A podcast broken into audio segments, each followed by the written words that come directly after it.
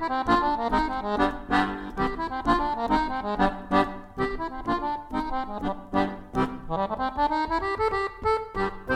evening. I hope you are well. Ordinary people doing extraordinary things. I suppose that most of us, no matter the circumstances or where we live, are ordinary people.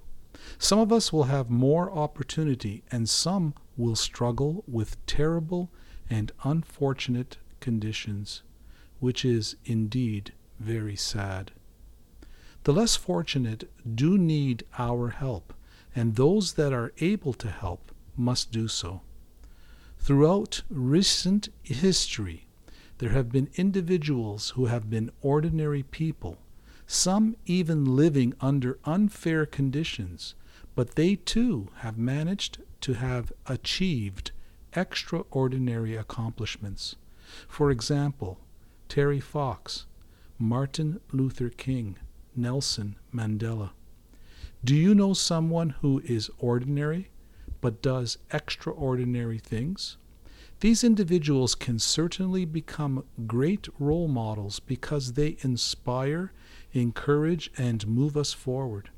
It could be a physician doctor, a teacher, a leader, a grandparent, a filmmaker, or a gatekeeper like Saint Brother Andre. We learn by their example as we try to imitate their extraordinary qualities.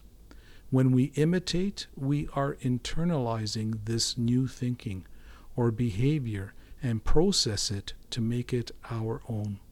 As we continue to work through this activity and deepen our understanding, we try to apply this new understanding to create something new. We innovate. It's when we challenge ourselves that we push ourselves to achieve and to gain greater levels of accomplishment. When we find something interesting and are curious about the possibilities, we think about how this new learning can enrich our lives. The entire process is exciting as we experiment, explore, and discover. As Pablo Picasso states, everything you can imagine is real.